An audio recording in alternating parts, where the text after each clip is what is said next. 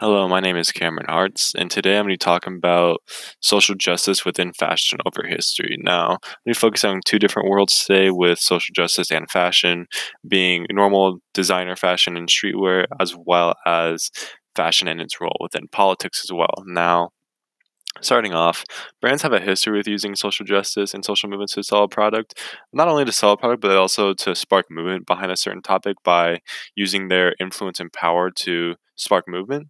Uh, many designers use these for inspiration as well for future designs or clothing lines. One example that I like to use is um, the designer brand Dior, they have a, sold a shirt that is still online at the moment saying we should all be feminists is what it says on the t-shirt and that is selling for $860 now you could easily go google that google that up and just put in dior we should all be feminists and that'll come up right away and they're still selling this shirt. And it really goes goes, goes to show that fashion can have a role in um, getting behind social movements and also sparking their own. Many different brands have used this, not just higher end brands, but a lot of lower end brands as well like to use social movements throughout history to as a more of an inspiration for choosing new lines.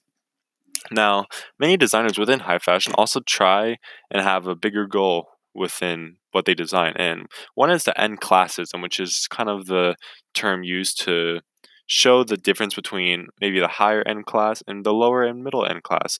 And many within the designer world are using their influence to be able to try and end this. And that is evident in how high fashion, um, more and more nowadays, is starting to look like what normal people wear, such as just like normal t shirts or maybe tracksuits and stuff like that. Um, that's why some of these T-shirts are hundreds of dollars, such as the Dior T-shirts. As the rich think they're still maintaining their difference from what an average person wears and what they wear, because at the end of the day, they're paying hundreds of dollars for a T-shirt, but in reality, someone can buy the same looking T-shirt for twenty or thirty dollars, which is basically starting a movement and starting a kind of difference within our culture of how um, people are viewed through their clothing, whether it's high fashion or normal fashion. Sometimes you can't even tell. Now, with the platforms that many designers have, it's also the same with athletes and what they have to wear. Um, such as one example I like using is LeBron James. And in 2017, he released a shoe that had the term equality on the back of it, on both of his shoes, and he wore them in a game against the Washington Wizards which takes place in Washington, D.C., as a statement to Donald Trump, the president at the time. And he also stayed behind, after the game saying that equality is understanding our rights, understanding what we stand for, and how powerful we are as men and women. It goes to show how someone can use his influence through what he wears to make a statement.